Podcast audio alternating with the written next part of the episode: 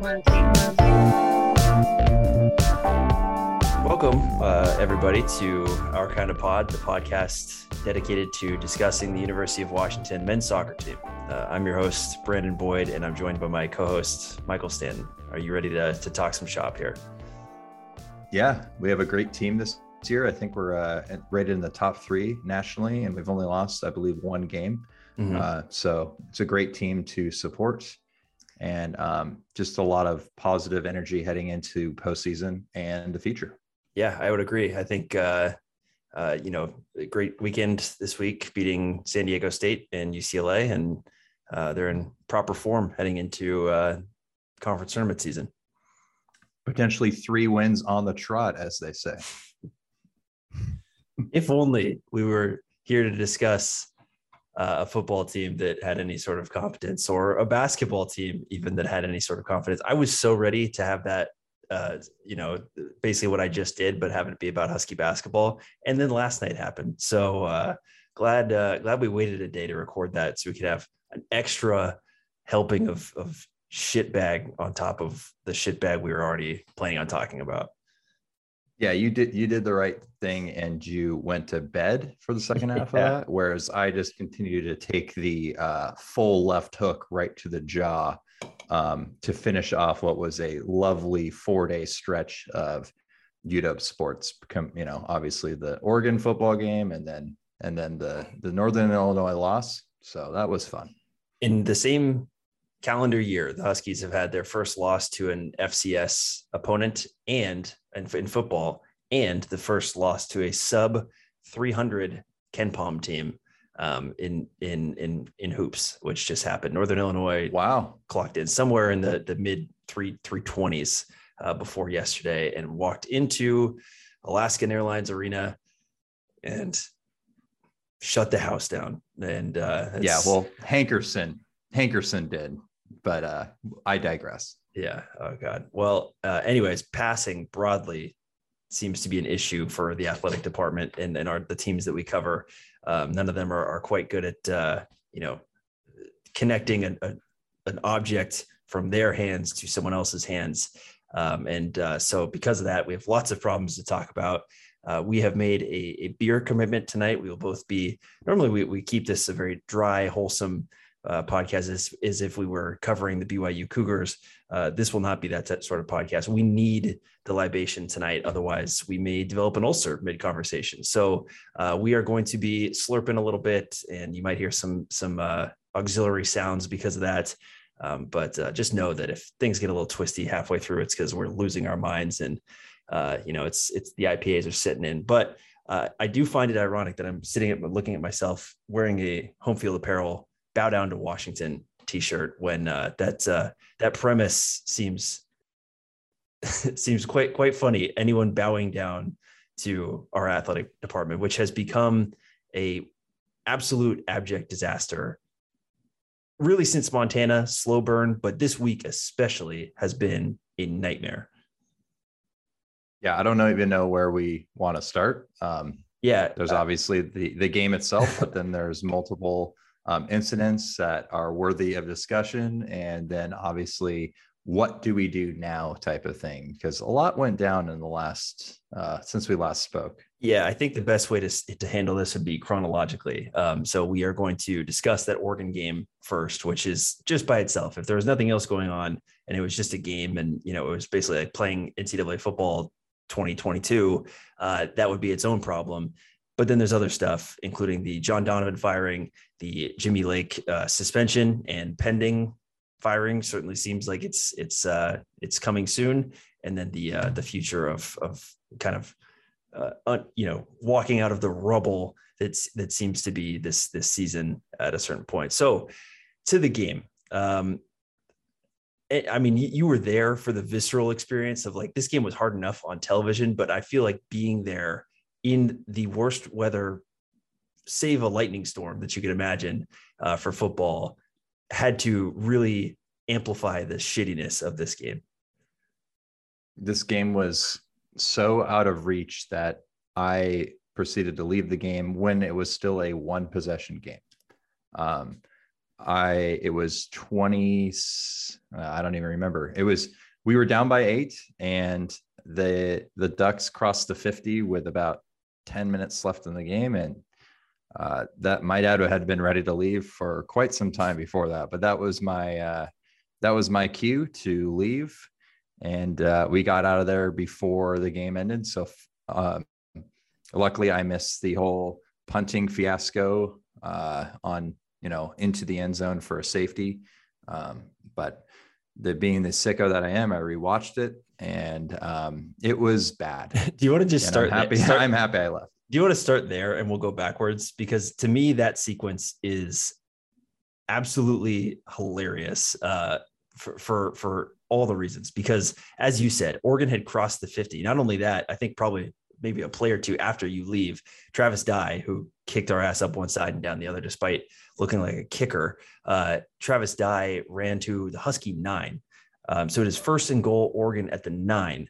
Um, they had a 15 play drive. They're up eight, started with 10 minutes and 55 seconds. They get the first and goal in the nine uh, with three minutes left.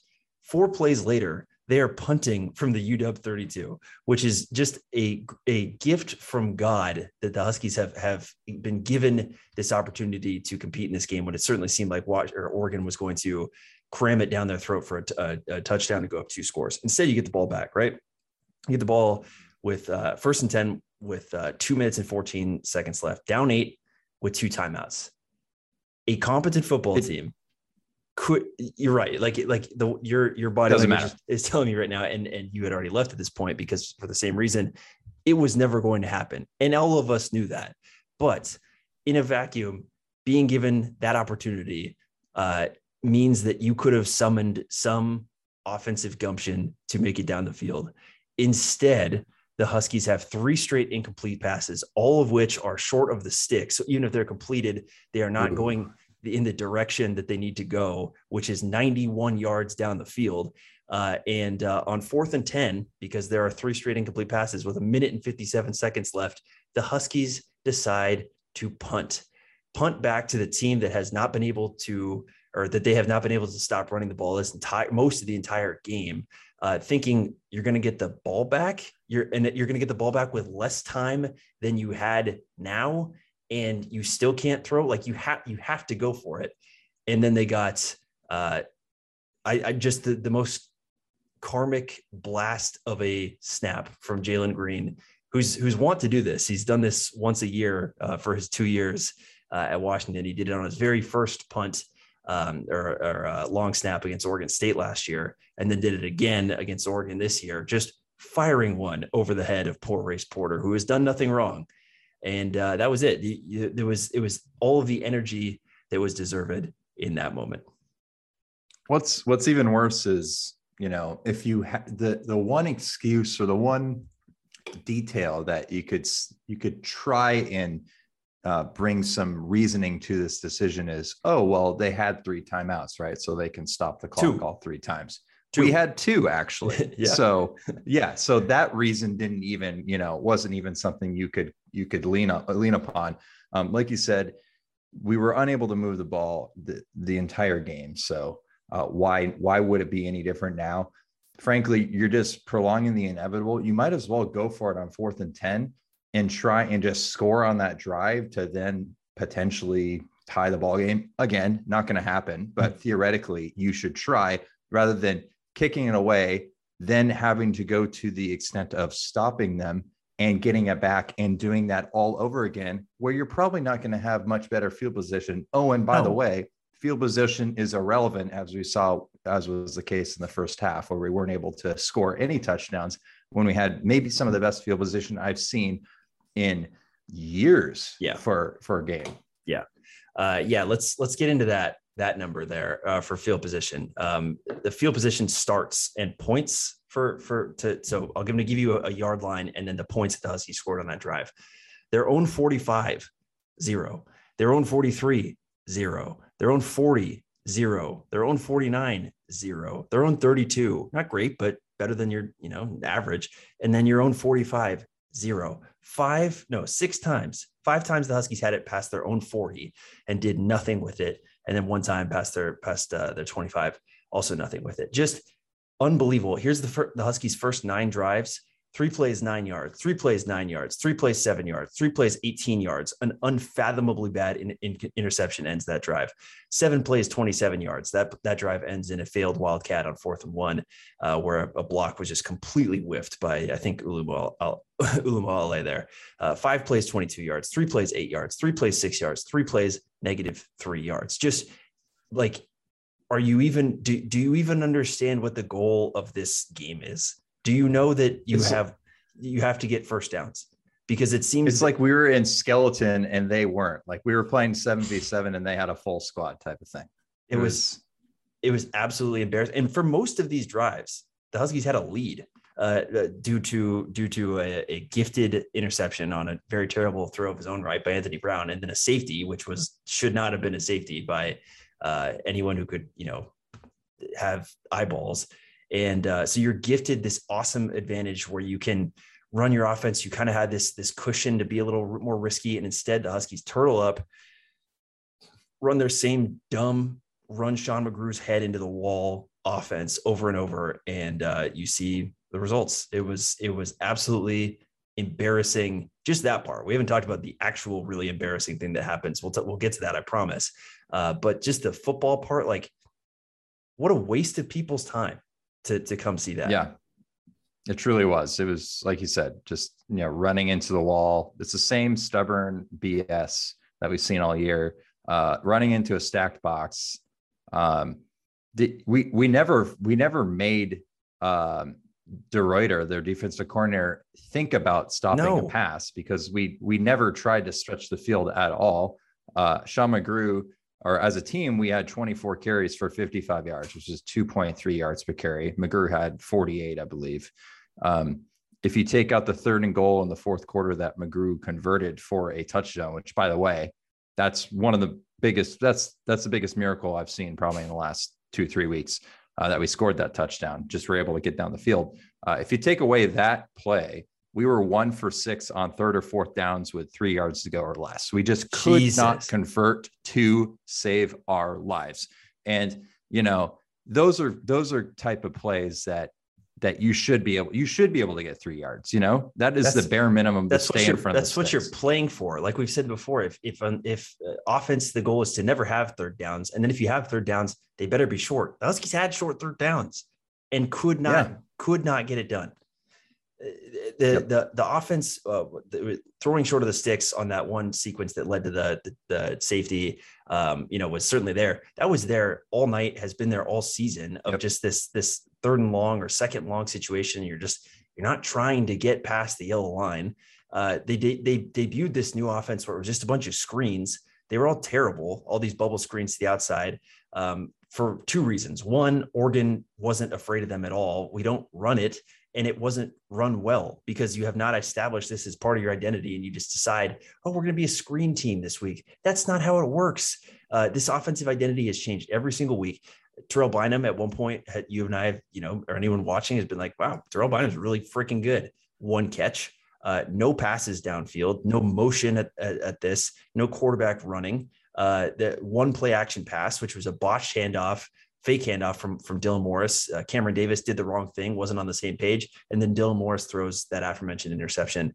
Um, just like I don't. It's you, you didn't it, even try to throw to Jalen McMillan, who's your best downfield threat. Four catches for 22 yards, a long of 12. I mean, there was no vertical attack whatsoever. Like you said, Terrell Bynum's been great in a couple yeah. games over the season you know, Jalen McMillan's had some great games too. The fact that you don't even try it is just insanity to me. Um, it's you know uh, there's part of me that is like why are we even talking about this? Because the guy who's calling these plays is no longer uh, with the team. So why waste any more time and energy on this? But at the same time um, it's just i i i can't believe what i was seeing and i still can't believe what i saw. It just was baffling. The, there every single game there is something different the offensive identity, some some new wrinkle or some facet that they think is a good idea. Uh, this was the the run the damn ball team, right? That's 109th in rushing EPA in the country according to the CFB graphs. This was the you know Cam Davis and and Richard Newton is are, are our two guys. Uh, nope, Sean McGrew. It's it's him now. Um, and uh, this was the Wildcat team. We can't run that anymore. We were the throw it deep team against Arizona, and that was like mildly effective. And you know, at least you know you're throwing bombs. It's a high risk, high, high reward thing, but there was reward there.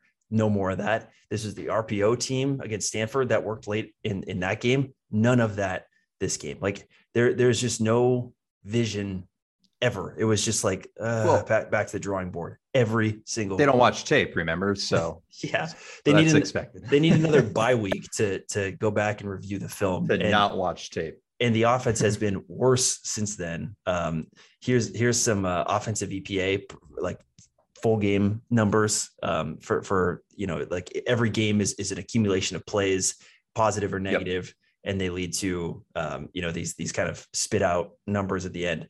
Number one worst offensive performance of the season for the Huskies, according to GameOnPaper.com, was uh, Montana at negative twenty point one six EPA. Uh, number two was the, the game we just saw against Oregon, negative 17.19. So good to know that your first and eighth games of the season uh, are your worst offensive outputs. Oregon State was number three, negative 10.14 on that. Oregon State just fired their defensive coordinator. Uh, then Michigan, then Cal, then UCLA. The only positive EPA games, uh, you can't even say zero or Stanford because it was zero. Arizona 2.39, and then Arkansas State, who was the worst defense in the country. That was your one positive EPA performance, um, other than Arizona. And we need a caveat: Arkansas State, maybe one of the worst defenses in Ever. FBS history. yeah, like easily the worst defense this year in college football. Arizona, they just snapped the longest losing streak in FBS. So those are two teams that are at the bottom of the barrel and then dig about 10 feet below that. That's how bad those teams are. So the fact that you're barely getting above zero in that statistic is just disgusting. Yeah. Yeah. And uh, this was all the offensive side. The, the defense was fine, I think, in this. I mean, unsurprisingly, Oregon was able to run the ball once they kind of got their shit together and decided that's what they wanted to do. Uh, they kind of wore the Huskies down, but still, I mean, the, the and and there's kind of two ways to look at it. One is is uh, Oregon ran for, I think it was like 28 times for 220 20 yards. Um, something in those the ballpark of those those 56 numbers. for 329 Dye was 28 for 211 there we go. Okay so so just looking at Dye's numbers if a quarterback put up those same stats 28 rush 28 pass attempts for that amount of passing yards he'd be like we held him in check right? He couldn't really push the ball down the field. But the difference is, and we've talked about this before, is that when a team is able to be that efficient or that, you know, pretty good offensively and move the ball at a decent clip per carry, passing has all of these variables that running doesn't have. Running, the worst thing that can happen when you're running that well is a fumble, which is fairly rare in terms of you know sure. incidents. But with with uh, every drop back in in in uh, it, when you're passing has a risk of a sack, a strip sack, and a fumble. Things that aren't really in the in the in the uh, cards when you are dealing with uh, with running. And so when the Huskies can't stop the run, there is no reason to pass. Why would you open up this high high you know risk opportunity when you can just do the safe thing and do it fairly well, and that's going to be good enough to beat us. And what's mind-boggling is we don't we don't make any adjustments. You know, we're mm-hmm. still running that that three-man down lineman, even though we know for a fact they're going to run it against us. And Anthony Brown is is not a bad quarterback, but he is certainly not a uh, you know, we said it in last week's podcast. He's certainly not some, you know, game breaker type of guy. I would love to see him, you know, force him to win the ball game than someone who's always absolutely destroyed us and Dye. Mm-hmm. Um, Bob Gre- Gregory did not seem like he needed to change anything. You have your your best your best players are in your secondary uh, I would have loved to see him say, Hey, we're going to stack the box and let's see what these two guys, Kyler Gordon and Trent McDuffie, who are going to be first day or second day NFL draft picks, let's see them actually go to work and see if they can stop this passing attack from Anthony Brown, who hasn't really lit it up necessarily in the passing game. Um, and that just seemed to be like there's no way we could possibly consider doing that just because it was, you know, you know, we have to be in this base three down lineman situation. Yeah. Um, it was just, yeah, feel free to run and we're going to let you run and we will die by that. And it was a very slow death.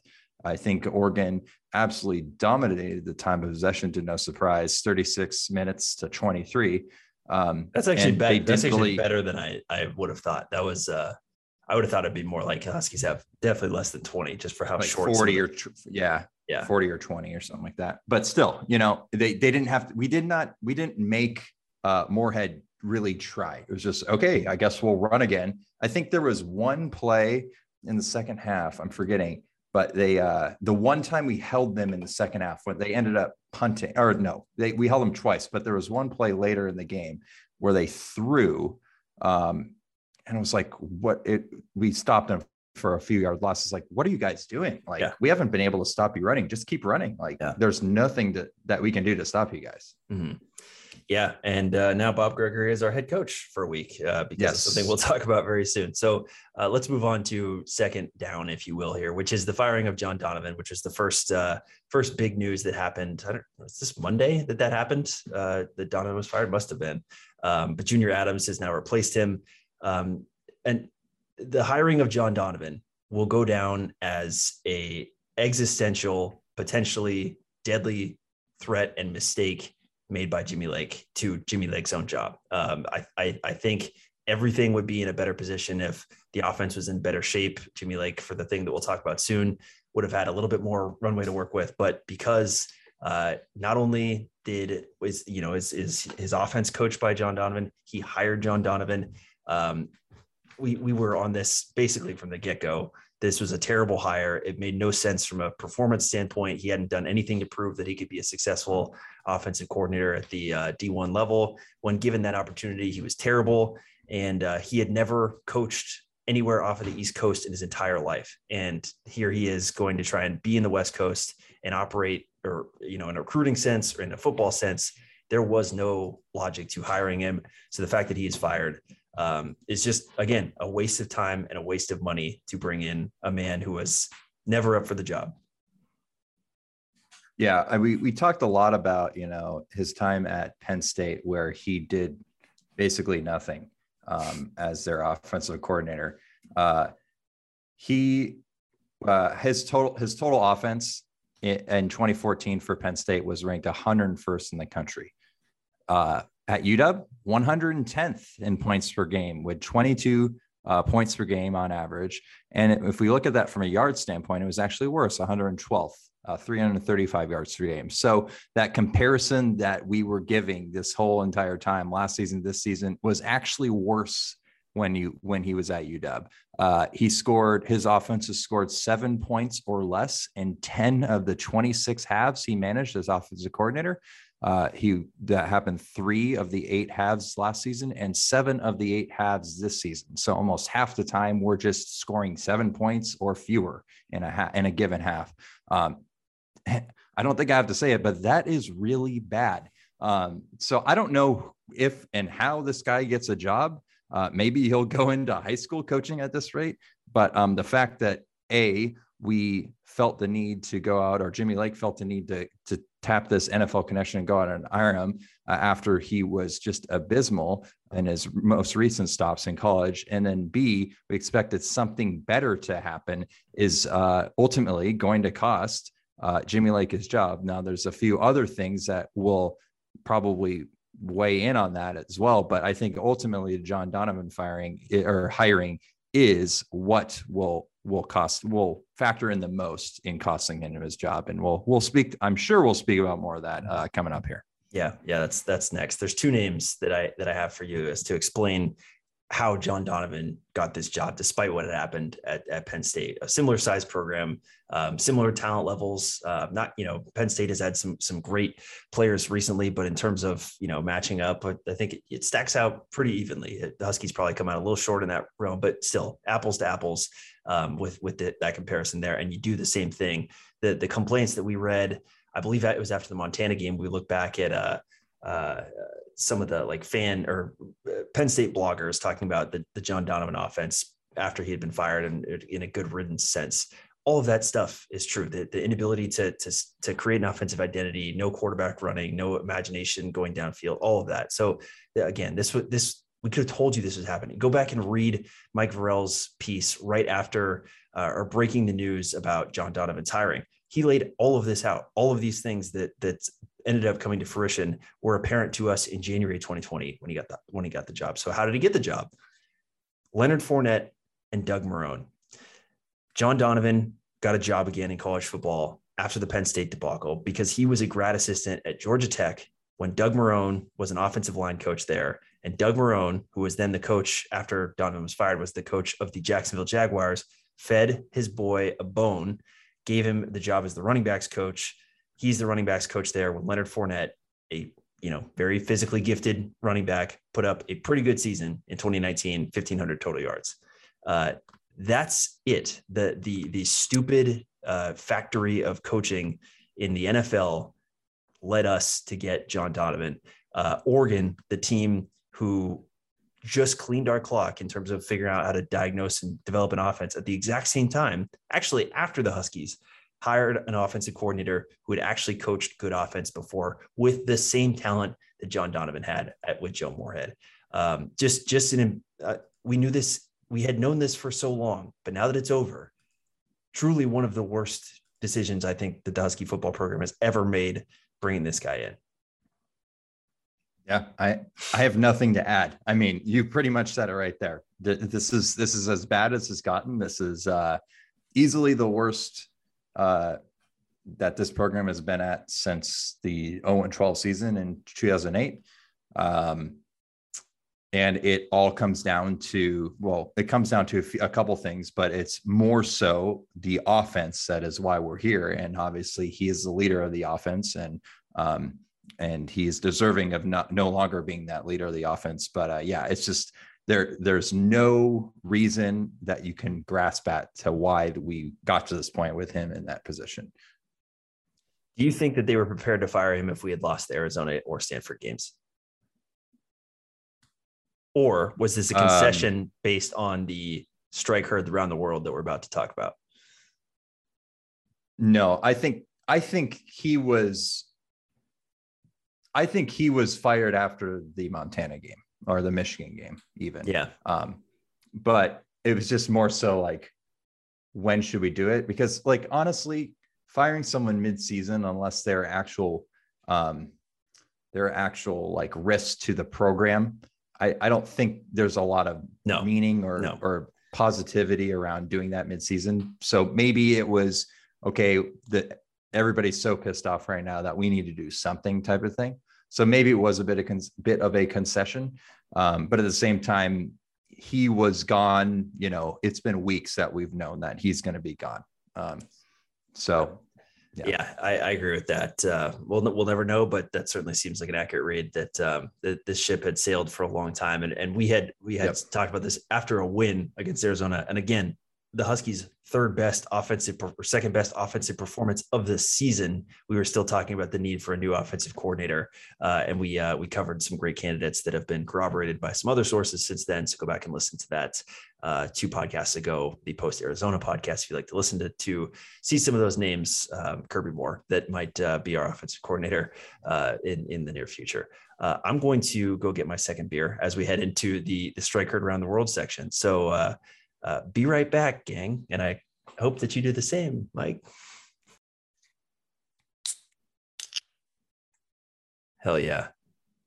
That was uh that was what we needed over here. Uh so back into it here for third down, which is the Jimmy Lake suspension and uh, the Jimmy Lake situation in general. Um, so, so uh, Jimmy Lake has been handed a one game suspension as of podcasting. Uh, th- this is a very fluid situation that seems to be uh, growing even into a bigger thing by the second. It seems like Bob Gregory uh, has has been named the interim head coach for this Arizona State game. He's the only coach on the staff with head coaching experience. So, despite his shortcomings at, at his job, certainly makes sense in terms of just a, a pure competency perspective. Um, uh, Jimmy Lake uh, got suspended because early in the game against Oregon, the Huskies had two personal foul penalties on the first uh, non-interception drive that they had um, uh, for after the touchdown at the next drive, uh, or the, the, yeah the next sorry, Oregon throws the interception on the first drive. We get the ball or uh, we score, and then they get the ball back on that drive. Oregon's second drive of the game. The Huskies have two personal foul penalties for a total of 30 yards. Extends that drive, leads to an Oregon field goal. on the ensuing kickoff after that field goal, um, uh, Husky, uh, you know, uh, special teamer Rupurake Fuavai was talking a little shit to Oregon on the kickoff. Uh, and then Jimmy Lake comes flying into the screen as a television viewer. Um, and you see him strike uh, Ruperake Fuavai in the face. And then as uh, Fuavai has turned his back, he's pushing him uh, in the back to get away from the sideline. After the game, Lake denied striking him. Said that that that uh, that did not happen. Uh, did you see this or notice this during the game? No, I had no idea of it until after the game when I was on social media. And it truly is one of those things that made me think because of that it was a it was a very fleeting thing. And it was it was not like a it was not like the camera caught lake as uh you know after after the strike and it just went to him of like oh we got a situation here. It just happened to be camera was in the right place at the right time. Definitely an element to this of if this is not on television against Oregon in prime time, are we in this this point now? Does that take any of the morality points out of this? No, but it's it is just an interesting thing that because this was televised, we see this, and it makes you think how much of this happens on sidelines that is not televised, including what we recently saw. I don't know if you saw this on Twitter today of a Texas uh, assistant absolutely losing his mind on players in in uh, in the post game bus after they lost to Iowa State. So this is this is a football thing, and that has been that has been mentioned by football people. Like this is you know the the nature of the sport. Um, however, it did not feel right in the moment. Watching this, it was a little shocking and alarming. Certainly, not a whole lot can be done in the game, uh, but something to kind of just put the feather in the cap of like, you know, what are what you know, or, or the, put the bookmark in of how, what's this going to turn into later in the game? Is this going to be a big thing? Is this going to be something that people forget about? It was anything but. Um, and uh, it, uh, I don't know, what, what, what were your thoughts when you first saw that this had happened? Given that you had also seen this, seen it happen after the football parts, which are already disastrous enough. Sure. Um, my take on this is I, I certainly agree that this is something that he should not have done. Mm-hmm. Um, nor have, do I remember a Husky coach doing anything uh, in a physical manner like this before. That being said, I think there are a lot of reasons why this has become a lot bigger than uh, a lot bigger than. I, am and I'm not downplaying it all when I say this, but it has become a big deal, and I think there's some reasons why. I mean, one, you're not an eight and one team. You're not a seven and two team. So you're under a microscope. It's an Oregon game. You're four and four. This is the wor- worst season since 2008. Um, so, so anything like this is going to be kind of pulled out and uh, put under a microscope, microscope more so than than if you were having a great season. Um, you might not even have seen a suspension uh, uh, for this if we were doing really well. Um, and on top of that, you also are coming into this game with the whole academics comments uh, right. early in the week. So there, there was a few. There was a that was kind of the first strike. Then it was another abysmal performance, and this happened in the game. So I think Jen Cohen felt the need to. Um, she had to do something at this point. The irony of it all is Jimmy Lake was clear that one of the main messages he had for his team coming into this game was to be poised and uh, that you know this is a huge game uh, he obviously had been building up to this game ever since uh, we were unable to play them last season and therefore they took our spot in the conference championship ultimately ended up going to the rose bowl um, and our we we felt very slighted as a team over that. And so they they were really building up to this for weeks. Um, this was a big deal. So he was stressing poise, and lo and behold, he's the one who doesn't have the poise in that scenario. No. Um, and what's what's even worse about it is the situation was kind of already over when he got when he inserted himself into it. Uh, Scott Huff, the offensive line coach, was right there. Um, Fuavai was kind of leaving the scene as Lake came in uh, very abruptly from the side, at least uh, looking to it, looking at it on film. Um, and that's when he actually hit him. But then what's unfortunate is he kind of doubled down on it too, in the sense that he didn't acknowledge that he did it. And I feel like that's something I understand it's in the moment, but that's something that pushing someone or like hitting kind of breaking something up versus hitting a guy in the face and then aggressively pushing him away those are two very different things. Yeah. And so i i think it's unfortunate that he didn't and frankly even if he didn't think he did anything wrong which which maybe was the case in that moment until he watched the I mean, I don't know what he was thinking, but he should have apologized in that moment in the post game press conference, and he didn't. So that even compounded things further. Um, so I I think the Jen Cohen had to suspend him. And honestly, the compounding of, like I said, the the comments about Oregon's academics, the fact that this has been awful season, awful loss, and um, and then this in- incident. Upper campus doesn't really care about football. Like th- this is a very this is a huge university that is that is you know all about academics and academics are first and foremost they don't, they don't care, long shot. they don't care about the epa of, of our offense. No they're not they're not freaks like us. Yeah. Um but they they love to talk it up when it's doing well but if they hear anything that's going poorly especially that's making the university look bad like jimmy lake did twice if not three times if you count the performance itself this past week then you know this is that's something they don't want to deal with. And so jen cohen had to do something and that resulted in the one game suspension without pay that we saw come down i believe on monday yeah the uh going to, to your first point of of you know the, there were factors that made this worse. Last night as i was kind of taking notes for in, in preparation for this podcast um, it was the start of the college basketball season you know as we talked about at the beginning of this podcast and uh, michigan state was playing kansas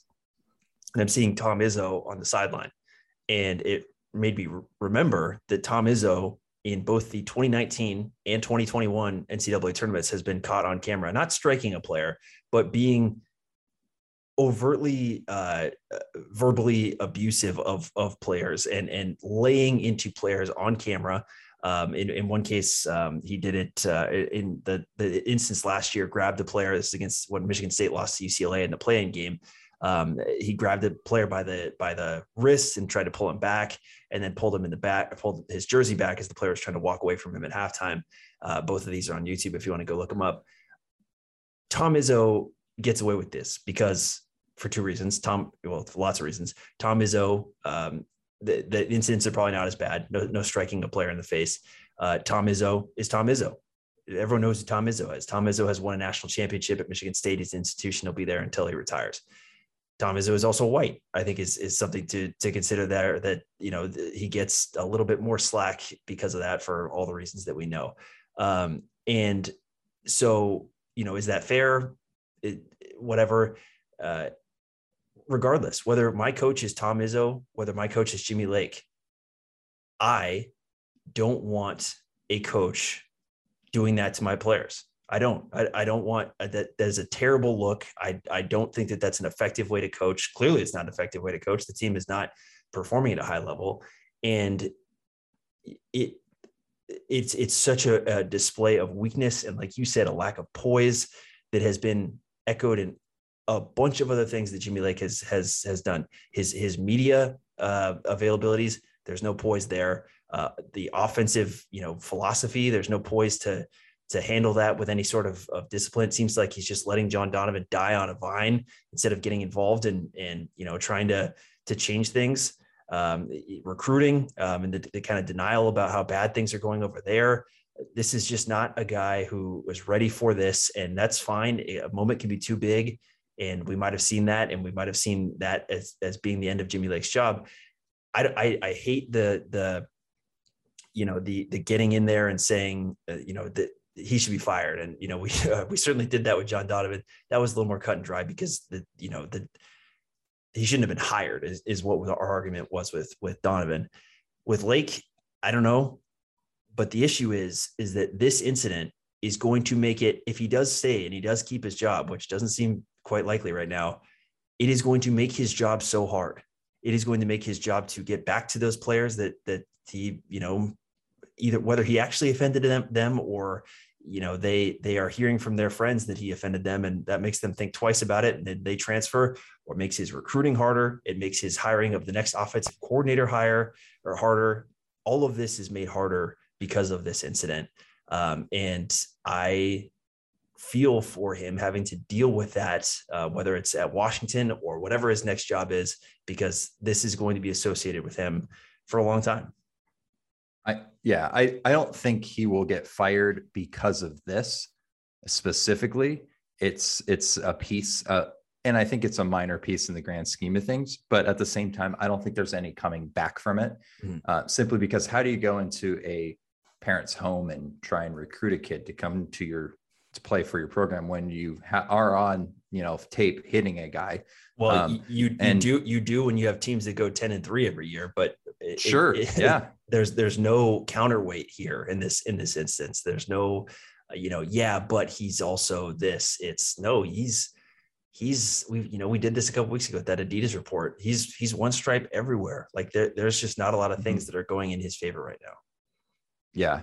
And and it's really a shame because i think you know everything was set for him. And i'm speaking as if he's gone because i truly do think he will be gone. I think but at the end of the season they will part ways with him. I think it's a matter and we're hearing rumors that that they're working on it on uh, negotiating a buyout right now because mm-hmm. uh, instead of firing him for cause where they don't have to um, pay any of his of his comp you know pay him any of his remaining contract um, they can negotiate some sort of buyout so he does not have that on his record. Plus, we don't have to pay the full amount of his contract. But that being said, I it's a shame because the table was really set for him. Obviously, with Chris Peterson, the culture was already installed.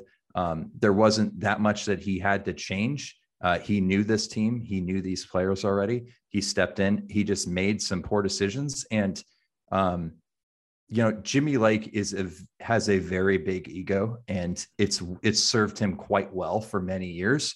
Um, and that you know that's not a bad thing. That's that's can be a very positive thing. And I think we've seen that in the way that he um, is able to not only recruit players but uh, he's able to coach players up and send a lot of his his guys to the NFL. But at the same time, we've seen this season that that ego can also work against him, uh, and that would be not admitting that he's wrong, um, not admitting that he you know made this mistake potentially on Saturday, um, just just not making changes where he thinks that he can keep doing the same thing and and things will change and that obviously has not been the case. So i think ultimately he will be let go at the end of the season um, i would be surprised if they let him go uh, before the end of the season i think he will be reinstated and coach the final two games of the season but frankly if you ask me if he is the head coach next season um, on top of like let's say dylan morris is our starting quarterback I have a I I struggle to see how I can walk into that stadium every other Saturday and actually spend my time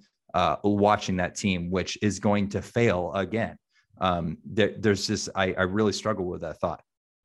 No, and and that's uh, that's that that's how it goes, right? You put out a bad product, and then your customers have the choice to be loyal and suffer through it, or move on, and and and that's that's what the that's what the athletic department has to has to uh, look at with both the football product and the basketball product simultaneously, which is not an enviable position and frankly not not a very revered athletic department uh, for for all those reasons as well right now. But that's that's a whole different issue. Uh, the only lingering question is kind of this this issue about okay if, if the plan is to buy him out. Why would you suspend him for for one game if if if that's the case? Why not indefinitely while you resolve this situation? I think the answer to that is that when the suspension came, that was just kind of a temporary stopgap. Although I do think that they should have said indefinitely a temporary stopgap. And once that came down, there were people with money who came in and, and may have said, uh, no, like that is, that is not, not what we want here. We, we want, we want, uh, we want blood for, for back of a lack of a better word, as they did in Lorenzo Romar's case um, a few years ago when it was uh, boosters coming to the block to, to, the plate and saying, yes, he just got this contract extension. However, we will pay the buyout here because we are ready to move on and make a change here. That is all I can I can really gather, other than you know just just like all we need is a week to to settle out the legalese here, and then we'll move on. And or like you said, this is just kind of going to be the worst kept secret in the world, and then he's going to you know coach the Apple Cup, and then some news is going to drop but it certainly seems like news could drop while we're podcasting right now. Yeah, I mean, I think a lot of it probably has to do with with the legality of it. Yeah. There's a lot of there's a lot of paperwork, dotting of I's type of stuff that you need to go through in order to do this. Um, and it, like I said, it's the for cause, not for cause type of situation. He obviously does not want to be fired for cause. Um, and I don't know if UW could actually fire him for cause over that incident uh, on Saturday uh, with with Fuavai. But um, at the same time, he's trying to protect his reputation. So um, there's a lot of behind the scenes stuff so that we aren't privy to. I am completely fine with him coaching the remainder of the season after the Yeah, suspension. Like I said, I don't think firing any any coach really midseason really changes a whole lot. Um, that's why I'm not really, you know, who knows what Junior Adams will do at offensive coordinator, filling in for John Donovan, but I'm not really expecting much from that. Um, because it's, it's going to be the, a very similar type of system, same players, et cetera. But um, It didn't get a I- lot of I- confidence when, when Junior Adams said that uh, John Donovan, well, you know, this can be very true, but John Donovan's a very smart man and he learned a lot of good football from him. It's like, Yeah. "Ah, I kind of hope you didn't learn a damn thing from him, but whatever. yeah, yeah. But um, no, I'm I am definitely looking forward to seeing what this athletic department does in the offseason, assuming that they do let Jimmy Lake go, because um, this this is the most important hire of potentially Jen Cohen's career. Uh, we said that um, it- the hire of Jimmy Lake was was kind of a, an easy one.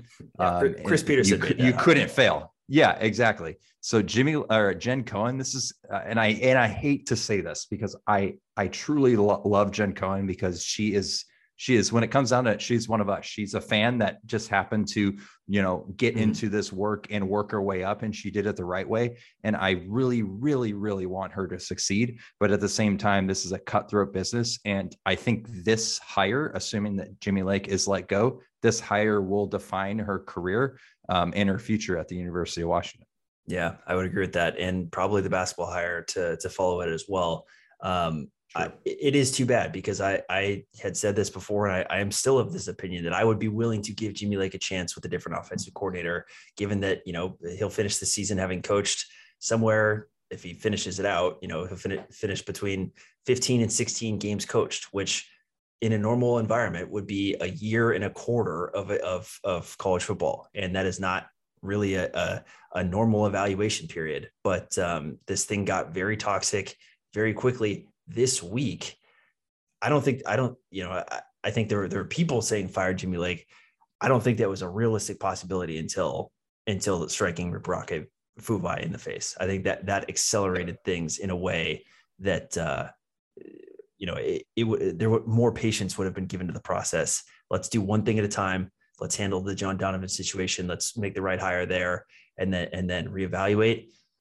Things things changed and justifiably so when when uh, that came out. That that's the weird part is, um, and maybe weird isn't the right term here, but uh, Jimmy Lake is as much as we hate it, he has up to this point, up to this before this past week, said all the right things from a PR standpoint.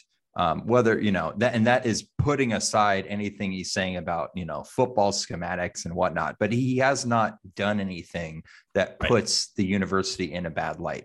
Um, and He's- like I said, He does he does not own, upper- he does not own a monkey if, if that's Yeah, yes, exactly. He does not date someone named Pole Assassin. But at the same time, um, the like I said, upper campus kind of will will turn a blind eye if that is the case until something actually does start to make the the university look bad and you know bad PR. And he uh, did two of those things this week in the comments about academics and, at Oregon, and then obviously this physical altercation uh, on Saturday. So that snowballs really quickly, and like I said, compounded with a a bad season, uh, that can really change what people are thinking, both you know in the fan base, but also in the people who really matter, which are boosters and people in upper campus that are putting pressure on Jen Cohen to make a decision. yeah And I want to say one more thing. I think as this is probably going to end poorly for Jimmy Lake. That being said, I think Jimmy Lake has been a phenomenal coach and and frankly one of the best defensive coordinators that we've ever seen at Yeah. this school. Um, and it, it it saddens me that we've got to this point where he may actually be fired because I really wanted him to succeed uh, here. Um, like I just said, he's he's done everything right, really, um, up until this season and arguably a little bit of last season. He's been phenomenal. He's coached some of the best defenses in the country, and that's something I can't think we we we can't really say it since like the early '90s. Um, Oh. so the fact that we we are we that- are two plus years away from there being the the the lingering fear that Jimmy Lake was going to leave to be the defensive coordinator of Alabama. right? yeah Or, or, or yeah you know, like the, that was that was the the fear. Like things changed so radically fast. One because Chris Peterson retired, and that that accelerated the timeline faster than I think really anyone was ready for. Um, and it forced Jimmy Lake into a position that it's like, hey, it's one thing to get hired when you're, you know, Will Muschamp taking over for uh, for Urban Meyer that you know you're going to be the the coach in waiting, Mike Hopkins at Syracuse, and you know that you've you've signed that. That wasn't really the deal with Jimmy Lake. Jimmy Lake was there to be the defensive coordinator. Certainly, uh, would have had aspirations to be a defense uh, a head coach, and probably would have gotten job offers following that 2019 season to do that because of how well he had done done that at University of Washington. Um, but uh, that doesn't mean you're actually ready for it, and that's kind of what we found here. And that's totally not to say that Jimmy Lake can't change, that he can't learn from this. I uh, certainly hope that he will and expect him to. Um, and I, you know, there's, it wouldn't surprise me if Jimmy Lake is a successful coach uh, somewhere else in the next five to 10 years, uh, because there, there was so, there were so many great indicators.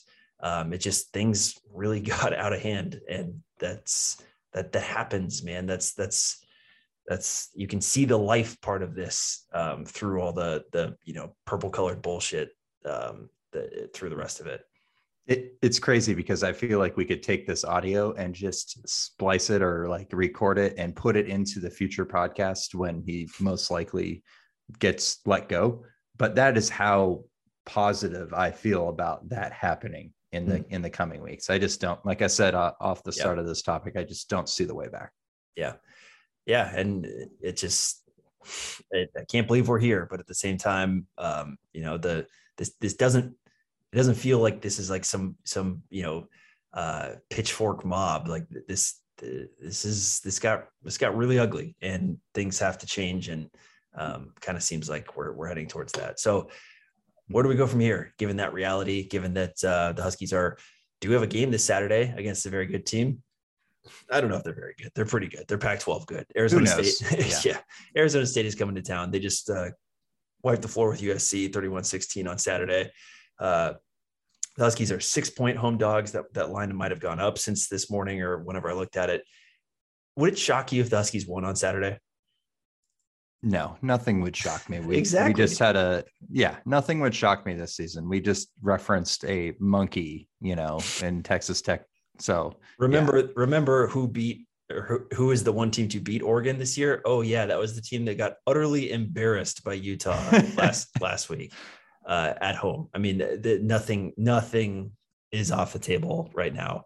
Um, FPI, ESPN's FPI number has us at 66% to win six games, which basically I think they they that averages out to having a 0% chance to win on Saturday and then a 33% chance or a 100% chance to win the next two um, if you took it that way. But um, yeah, you know, I don't believe that for a second though. No. Like, I don't even know if we can win the Colorado game. no FPI has no has no idea about Yeah. Fuavai. Like they, they did not take that into consideration. But This is not a good season for metrics, just in general. No, no. Um, and so to me, I think the biggest lingering question, and really the only thing that matters the rest of the year, is the management of Sam Huard, which is kind of Yes, an interest, yes. interesting chess game. We we got reports today from the, the UW Daily, the student newspaper there, uh, who uh, you know d- dug into the situation, had a close source the situation that uh, had uh, Dylan Morris splitting first team reps with Sam Huard in practice today. Um, that would certainly indicate that Sam Huard is in the likelihood that he's going to play on Saturday. Sam Huard has made two appearances this year already against uh, Arkansas State and against Arizona, meaning that he Completely has wasted appearances, but so dumb. Uh, meaning that he has two more appearances. If he, if he only plays in two more games this year, he will still maintain freshman status next year. That he will he will uh, keep his red shirt. So I would expect them to um, not f that up, but anything is possible uh, here. And I, I don't know. I think I think the most important thing is I do want to see Sam Huard at this point. I let let's let's let's do it. Colorado, Wazoo, whatever. Um, so you got to get him probably some run if you want to have him play in the Apple Cup. He's got to play one of the next two games. But uh, I also would hate to see them burn the red shirt. So that that that is the conundrum: is do do you play him against Arizona State, the much better team, on Saturday at home before instead and have him not play the road game at Boulder, um, and then have him play again at home for the Apple Cup? Like I don't know what the the you know the 3D chess mechanics of this, but the worst the worst thing that could happen, I think, would be for Sam Huard to play uh, five games this year, exactly five, when two of them were yes. very stupid. Basically, the Cody Bruns situation. Exactly. But yeah. but uh, yeah, it, it is maddening to think that we, and I understand that Dylan Morris went out with an injury in the Arizona game, which is why we put Huard in. But the fact that we, I think ran the ball five of the six plays he was in for. So like didn't matter. It did and, just like was and no, allegedly yeah. was always going to play even without a Dylan Morris injury, which never really checked out. But yeah. Yeah, exactly. So so that's maddening because if that didn't happen, you could play him any amount of time over the next three games. Yeah. I don't really have an answer to how you do this.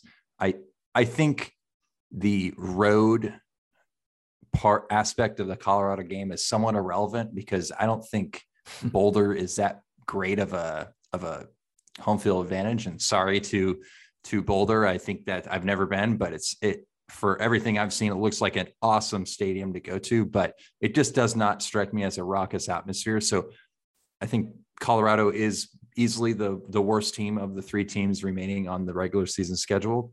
So I would like to see him get playing time in that game for sure. And frankly, if that means starting him and playing the entire game, then so be it. Um, there's part of me that just doesn't care and frankly doesn't even want to go to a bowl game this year. Let's just get this over with. I know that the coaching staff and players aren't thinking that way. So I guess well, my point is and Sam Sam Huard's development would well, that's the other thing is he couldn't even play in the bowl game.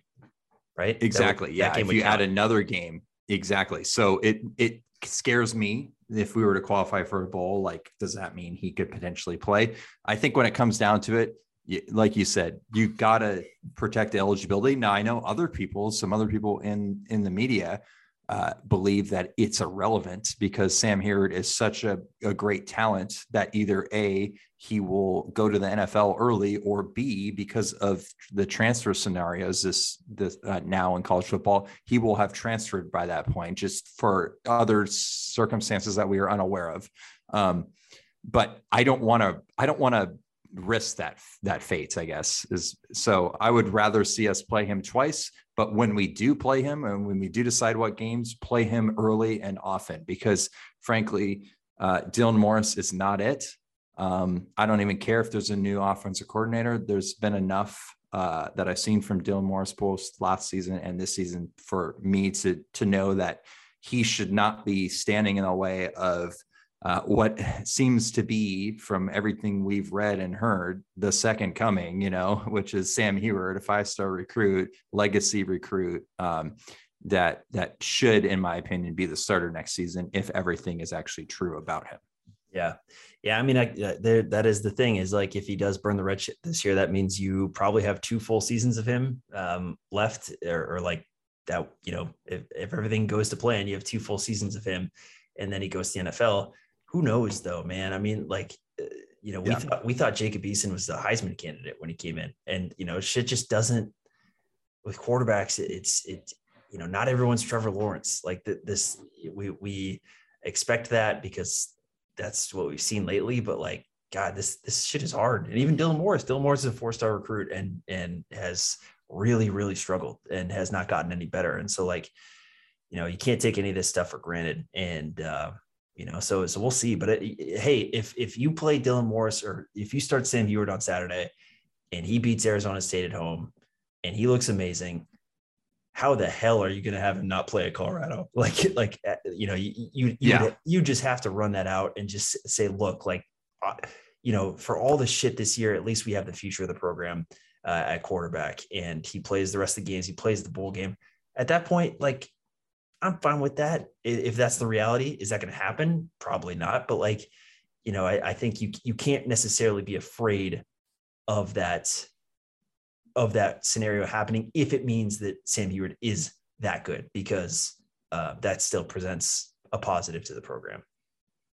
Yeah, and everything that uh, Junior Adams, the interim OC, has said, would lead us to believe that we will see him in some variety. So, I, I'm excited uh, to see what what he does in that setting. I mean, I know I know we've been told he would play, and then he barely did, type of thing. Yeah. But um, I think they truly do believe that this time. and Um, and Jun, Jun. Junior Adams is no dummy, man. He knows that this is his opportunity. He's been an offensive coordinator before, and it didn't work out so well Yep. at Western Kentucky. Um, he might just see the situation of, hey, I got, I have a three plus game opportunity to show what I can do for some other coaching regime, maybe. And I think that Sam Huard gives me the best chance to do that. So fuck it. Like I don't, I don't care if Sam Huard's Yeah. here for for two more years. Um, so um, yeah, I, anything is on the table, and and you kind of just gotta gotta ride with it because um, this is this is hell, man. We we we have seen the- we have seen the bottom of of this year. This went this went about as poorly as you could possibly imagine, um, and even worse than that. I, like losing to Montana was just not on the table. Losing to Oregon on the table, of course. You know, like uh, Sure. losing losing on the road to Oregon State, like Oregon State's spunky. Losing to UCLA, I mean that's that's a disappointment, but uh, beating At the same on time, we were we were supposed to win 10 to 11 games by all pundits and Yeah. all you know prediction models and everything. So the fact that we are here is just mind blowing. Yeah, it truly is. Um, so yeah, uh, it's not, again, just just put your hands up and let Jesus take the wheel because this is uh, we're we're we're we're rolling away at this point. Um, I think it's a good place to end it. Do you have an OKG of the week to uh, yeah, to set let's- right?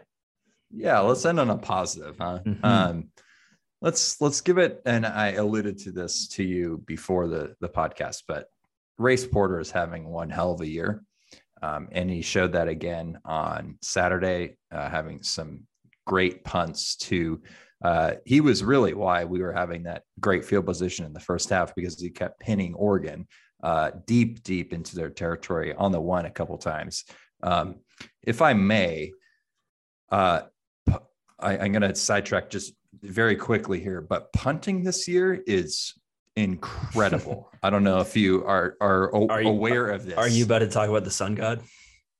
Uh, I mean, Matt Araiza is like, yes, he's the best punter maybe in football history. And I'm talking both NFL and college, uh, just purely from a statistics standpoint. He's averaging 51.9 yards per punt. But there are six, I believe, um, one, two, three, four, five, six players in the single season punt yard average uh, record books for college six of the top 10 are from this season alone, which is just mind blowing. And the top three of the top four and the top two are, are all from the season. Ryan Stonehouse of Colorado State is second. His name is Ryan Uh, on that- Stonehouse. Yeah, Oh, I feel like that's God. a very Colorado State name. yeah. Um, but the fact that he's he is actually averaging only 0.4 yards less than Araiza. But the you know, I'd be a little upset if I were him and and you have Araiza in front of you and you're about you would be otherwise be setting the all-time single season record. Um, but I, I digress on that. Race Porter has had an amazing season. Uh, just to compare, I think on that all-time list, he is uh yeah 41st with 47.2 yards per punt. Um but this season alone he is 10th uh so he's been outstanding for us. And what's cool about him is i believe he was a walk-on and he was also from O'Dea, so a local kid and I think he's either a fifth year senior or maybe even somehow sixth year senior. Um, so he's been around the program for quite a while. So it's cool to see that this is finally really paying off for him and he's having a great year. So that is Did- my okay. Did you just say that that Race Porter is having a top 50 punting season of all time? Yes, he is having from a average yards per punt standpoint, he is 41st all time. That is amazing. yes. What? And he's 10th, but that is only good enough for 10th this season. Right. That's how crazy punting has been this season. I don't know if there's a, a, a you know warming of the warming of the planet issue here going on, uh, but uh, I'm all for you know who you know he's a big fan of punt punters being better as Jimmy Lake because that that certainly seems to be a part of his his fourth down decision making is is let's let's just freaking yep punt this thing and uh, hey it's the best it's the best punting it's the best single punting season in in Husky football history. What are we complaining about? We we have that yeah. You know, like that that is, is the that is, is, the OKG of the season right there. Is this really all that bad when when we got this at a Race Porter? I, I think it's a fair question. Yeah. Uh, my OKG great. I've got two. One, uh, if if you came into the Oregon game and I told you we lost by eight, um, but think things kind of uh, went south at the end of the game, what what what would you have imagined happened? Like if I said we had the ball and we couldn't, uh, you know, we we kind of had a turnover late in that game with a chance to tie the game. What what would you have guessed is the is the reason that we could not move the ball offensively? Given uh, given given Oregon given Oregon's roster. Uh Kayvon Thibodeaux just like stuffed us or something along those lines. Yes, he did not stuff us. Kayvon Kayvon Thibodeaux yeah. was largely a non-factor because Jaxson Kirkland came back from injury and played left tackle, the position that you know he had been moved to this year, and uh, was phenomenal. Stonewall. Did, did someone tell him that the season started this weekend? Is that Shit, what happened? Man. I don't I don't know what the issue was, but uh, yeah, Jaxson Kirkland was finally as good as advertised in the, uh, the you know playing the most quality opponent he will play all season. He got abused by Chandler Hutchinson earlier in the year from Michigan. Chandler yep. Hutchinson is very very good. Thibodeaux is as probably definitely as good, uh, probably better. And uh, Thibodeaux was just not a factor in this game. He was in the coverage on that interception, but uh, was not the reason that interception necessarily happened. So all props to Jaxson Kirkland for doing your job because I would have thought Kayvon Thibodeau was going to get home a bunch uh, on Saturday, and that did not happen. Part of it was because the Huskies did just didn't have that type of pass game where they were allowing plays to matriculate downfield, but that's a whole different issue. Uh, and then my other guy is uh, is Giles Jackson, who uh, I think I'm going to say it now. We have three games left, potentially four. Giles Jackson is going to return a kickoff for a touchdown this year. It's going to happen.